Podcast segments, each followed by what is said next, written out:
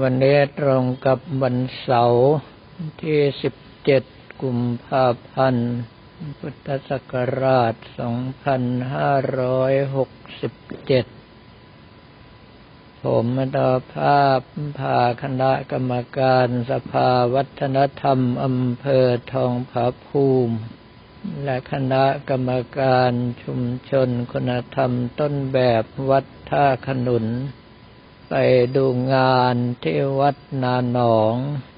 ตำบลดอนแร่อำเภอเมืองจังหวัดราชบุรี เขามีตลาดไตโยน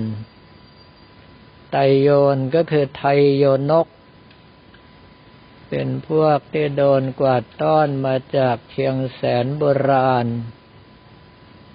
อพยพมาตั้งถิ่นฐานอยู่บริเวณนั้น แล้วก็ยังรักษาขนบธรรมเนียมประเพณีและภาษาของตนเองเอาไว้ได้ แต่ว่าหมดจากรุ่นนี้ไปแล้วรุ่นหลังก็น่าจะค่อยๆจืดจางไป โดยเฉพาะฝีมือการทอผ้า คนที่จะเอาดีทางด้านนี้ต้องทุ่มเทจริงจัง แต่ว่าปัจจุบันนี้วิถีชีวิตของเราไม่ได้บังคับเหมือนเมื่อก่อน เมื่อก่อนนี้ผู้ชายต้องทำนาล่าสัตว์ ผู้หญิงต้องดูแลบ้านเรือนทอผ้า เลี้ยงลูก ในเมื่อวิถีชีวิตไม่ได้บังคับ ก็ทำให้ความสำคัญของการทอผ้าลดน้อยถอยลงไปเรื่อย แล้วเรื่องที่ยากลำบากแบบนั้น ก็เลยไม่ค่อยมีใครอยากจะทำกัน ท่านทั้งหลายที่ศึกษาพระไตรปิฎกจะเห็นว่าพระพุทธเจ้ากำหนดให้ข้าวเปลือกเป็นทรัพย์ ก็คือใช้ทดแทนเรื่องของเงินทองได้ แม้กระทั่งตระกูลของพระพุทธเจ้า ก็คือไม่ว่าจะเป็นพระราชบิดาพระเจ้าอา ก็มีชื่อลงท้ายด้วยคำว่าโอทนะคือข้าวทั้งนั้น อย่างเช่นว่าสุดโทธนะ โอโตธนะอะมิโตธนะเป็นต้น อีกประการหนึ่งที่เป็นทรัพย์ก็คือผ้า สมัยก่อนการทอผ้ายากมาก แคว้นกาสีที่สามารถทอผ้าที่บางเบาและนุ่มใส่สบายออกมาได้ จึงเป็นแคว้นที่ร่ำรวยที่สุดในสมัยพุทธกาล เราจะเห็นว่าพอพระบาทสมเด็จพระเจ้าอยู่หัว ทรงพอพระทัยเรื่องอะไรก็พระราชทานผ้าให้ อย่างพระเจ้าประเสนทิโกศลพระราชทานผ้าหนึ่งคู่ ให้กับจุเลกษาดก แล้วก็เพิ่มเป็นสองคู่สี่คู่แปดคู่จุเลกษาดกถวายพระพุทธเจ้าหมด แม้กระทั่งถ้าใครศึกษาในเรื่องของประวัติศาสตร์ของเรา มาจนถึงยุคต้นรัตนโกสินทร์แล้วข้าราชการต่างๆ ก็ยังมีเบี้ยวัดและผ้าปี ก็คือกำหนดว่าปีหนึ่งจะได้รับพระราชทานผ้าเท่าไหร่ จะได้รับพระราชทานเงินเท่าไหร่ เงินก็คือเบี้ยวัด เพราะว่าสมัยก่อนใช้หอยเบี้ยเป็นเงิน จนกระทั่งมาเปลี่ยนเป็นเงินก้อน เป็นเงินแถบ เป็นเงินหาง แต่ว่าผ้าไม่ได้เปลี่ยน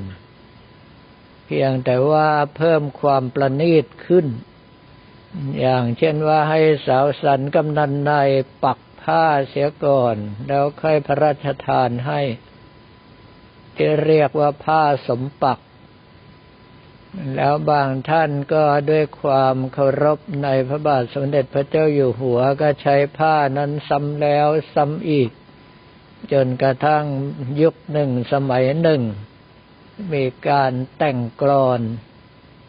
ล้อเลียนว่าไม่ขอเกิดเป็นผ้าสมปักพระนายวัยคำว่าพระนายวัยก็คือตำแหน่งจมื่นวัยวรนาถ ซึ่งเป็นตำแหน่งสำคัญเทียบเท่าระดับคุณพระ ถ้าถัดขึ้นไปจากนั้นก็จะเป็นพระยา เป็นเจ้าพระยา แล้วก็เป็นสมเด็จเจ้าพระยาเป็นต้น มาภายหลังพอมีเครื่องจักรเข้ามาทอผ้าแทน ความขี้เกียจเข้ามาเยือน คนที่จะทอผ้าด้วยมือก็น้อยลงไปทุกที ก็เหลือแต่ชนเผ่าต่างๆ ที่ยังห่างไกลความเจริญ ก็ยังคงทอผ้าใช้เองกันมา แล้วก็บุคคลที่เห็นความสำคัญในการทอผ้าสืบสารวัฒนธรรมประเพณีโบราณ ก็เพียรพยายามที่จะอบรมสั่งสอนผู้ที่มาสืบทอดวิชาของตน แต่ว่าผ้าโบราณ จะเป็นผ้าที่มีราคาสูงขึ้นไปเรื่อยๆ ถ้าหลายท่านศึกษาเรื่องผ้าโบราณแล้วจะตกใจ บางผืนราคาหลายแสน บางผืนราคาหลายล้าน ยิ่งเก่าแก่มาก วิธีการทอเป็นผืนผ้าขึ้นมายิ่งยากลำบาก ยิ่งมีการยกดอกยกลาย มีการสอดประสานแม้กระทั่งระหว่างเส้นได้กับโลหะ ก็ยิ่งราคาแพงหนักเข้าไปอีก ซึ่งเรื่องทั้งหลายเหล่านี้จะว่าไปแล้วก็เป็นเรื่องปกติ ก็คือมีเกิดขึ้นแล้วก็เสื่อมไปเป็นธรรมดา แต่ว่าถ้าหากว่าเราเห็นคุณค่าแล้วมีรุ่นหลังๆสืบทอดไว้ได้ ก็จะเป็นสิ่งที่แสดงออกซึ่งตัวตนอย่างชัดเจน แล้วก็จะกลายเป็นสิ่งที่คนอื่นใฝ่หา กลายเป็นซอฟต์พาวเวอร์อย่างที่รัฐบาลต้องการ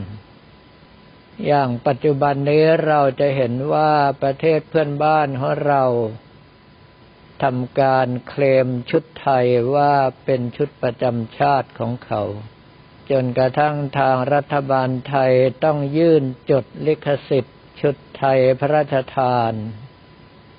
ซึ่งสมเด็จพระนางเจ้าสิริกิติ์พระบรมราชินีนาถพระบรมราชชนนีพันปีหลวง ได้ส่งร่วมคิดค้นขึ้นมา ไม่ว่าจะเป็นไทยเรือนต้น ไทยจักรีไทยจิตรดาเป็นต้น สิ่งทั้งหลายเหล่านี้ถ้าเราสามารถรักษาไว้ได้ ก็จะขายได้คำว่าขายได้ในที่นี้ไม่ได้หมายความว่าขายเป็นเสื้อผ้าอภรรแต่ว่าขายได้ในฐานะวัฒนธรรมประจำชาติที่น่าสนใจน่าสัมผัส ระยะนี้ถ้าท่านทั้งหลายไปกรุงเทพ เข้าไปตามวัดใหญ่ ๆ อย่างวัดอรุณราชวราราม หรือว่าวัดพระศรีรัตนศาสดาราม วัดพระแก้ว จะเห็นว่านักท่องเที่ยวเช่าชุดไทยมาแต่งและถ่ายรูปกันคลึกคลื้นมาก นั่นก็คือซอฟต์พาวเวอร์เป็นพลังที่สร้างเงินทองให้กับเศรษฐกิจไทยเป็นอย่างดี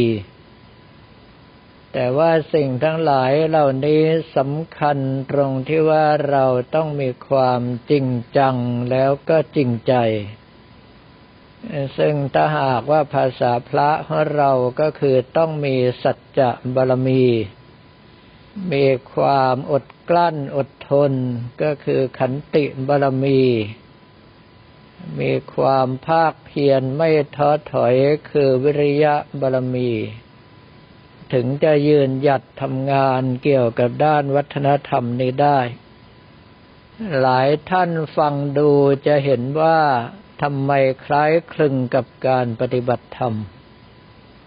ก็เนื่องเพราะว่าเรื่องของศีลสมาธิปัญญานั้นเราสามารถที่จะปรับใช้กับทุกอย่างในการดำเนินชีวิตได้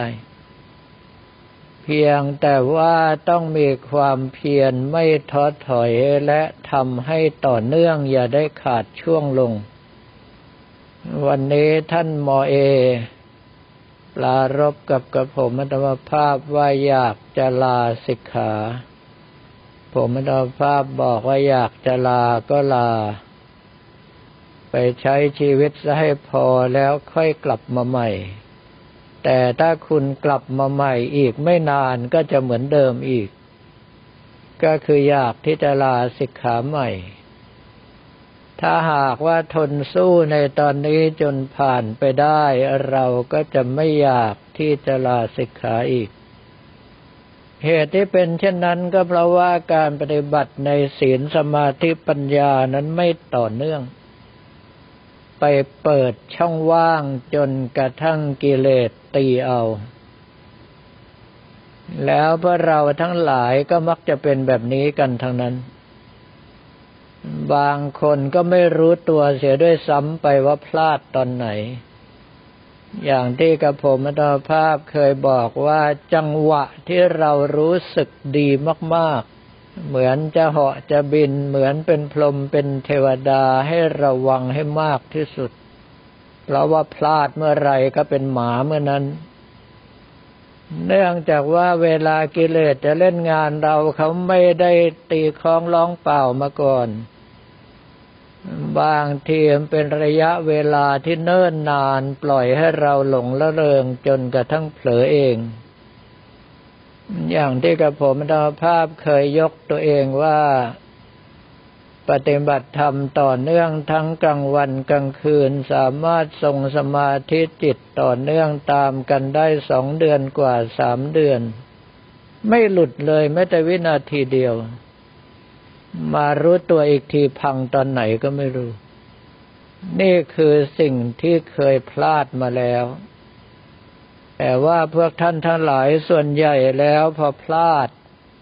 อันดับแรกวิเคราะห์ไม่ออกว่าพลาดเพราะอะไร เอาง่ายๆ แค่ว่าปฏิบัติไม่ต่อเนื่องพลาดแน่นอน ประการที่สองก็คือ พลาดแล้วอยากได้คืน อยากเมื่อไหร่แย่เมื่อนั้น เพราะว่าความอยากจะเป็นตัวฟุ้งซ่านยิ่งมาขวางกำลังใจของเราหนักขึ้น สิ่งที่ต้องการจะได้คืนมาก็กลายเป็นยากมากขึ้นไปอีก ก็คือโดนกิเลสหลอกสองชั้น หลอกให้เราอยากได้ดี แล้วเราก็อยากเสียจนเต็มที่ เมื่อเอากิเลสนำหน้าเอาตัณหานำทางแล้วได้ดีก็เป็นเรื่องประหลาดแล้ว ประการต่อไปก็คือเมื่อเราพลาดแล้วพลาดอีก แต่ไม่เข็ด ไม่เบื่อจริง ๆ ไม่น่ายจริง ๆ กลายเป็นเบื่อเบื่ออยากอยากแม้กระทั่งชีวิตคาวาสก็เหมือนกัน หลายต่อหลายคนก็บวชแล้วศึกบวชแล้วศึก ก็เพราะว่าเบื่อเบื่ออยากอยากไม่เบื่อจริง ไม่เข็ดจริง ก็เลยไม่ได้ตั้งหน้าตั้งตาประพฤติปฏิบัติเพื่อจะหลีกหนีกิเลสอย่างแท้จริง ในเมื่อกำลังใจไม่เพียงพอทำไม่ต่อเนื่อง แถมยังไม่รู้จักเข็ดจักลาบกับความผิดพลาดของตัวเอง ก็ต้องแสวงหาความเจ็บปวดกันต่อไป หลายท่านก็คงจะรู้ดีว่าตอนเปลี่ยนจากพรหมจากเทวดาลงมากำลังใจแย่กว่าหมานั้นรสชาติชีวิตเป็นอย่างไร ถ้าไม่เข็ดก็คงจะเป็นยิ่งกว่าหมาซะอีก แต่ถ้าหากว่าวันไหนเข็ดเราก็จะตั้งหน้าตั้งตาปฏิบัติล้มลุกคลุกคลานไปเรื่อยจนกว่าจะเข้มแข็งและยืนหยัดได้ด้วยตนเอง หลังจากนั้นแล้วก็ใช้ปัญญาในการพินิษพิจารณา หาทางหลีกหาทางหนีจากวัฏสงสารนี้ ท้ายที่สุดก็ไม่ต้องหาอะไรมากเลี้ยวเข้าหาศีลสมาธิปัญญาก็คือมรรคแปดนั่นแหละทำให้จริง ๆ เท่านั้น ถ้าหากว่าทำจริงจังและต่อเนื่องปัญญาก็จะเกิดมากขึ้นเรื่อย จะรู้ว่าจัดการกับรักโลภโกรธหลงแต่ละอย่างอย่างไร ถึงจะทำให้เราได้ประโยชน์กำลังใจดีขึ้นไปกว่านี้เจริญขึ้นไปกว่านี้ แล้วจนท้ายที่สุดก็สามารถปล่อยวางทุกอย่างได้ หลุดพ้นจากกองทุกข์เข้าสู่พระนิพพาน แม้ว่าจะเป็นเรื่องยากแต่ก็ต้องทำ เพราะว่าถ้าไม่ทำเรื่องที่ยากกว่าก็จะมาอีกสำหรับวันนี้ก็ขอเรียนถวายพระภิกษุสมณเณรของเราและบอกกล่าวแก่ญาติโยมแต่เพียงเท่านี้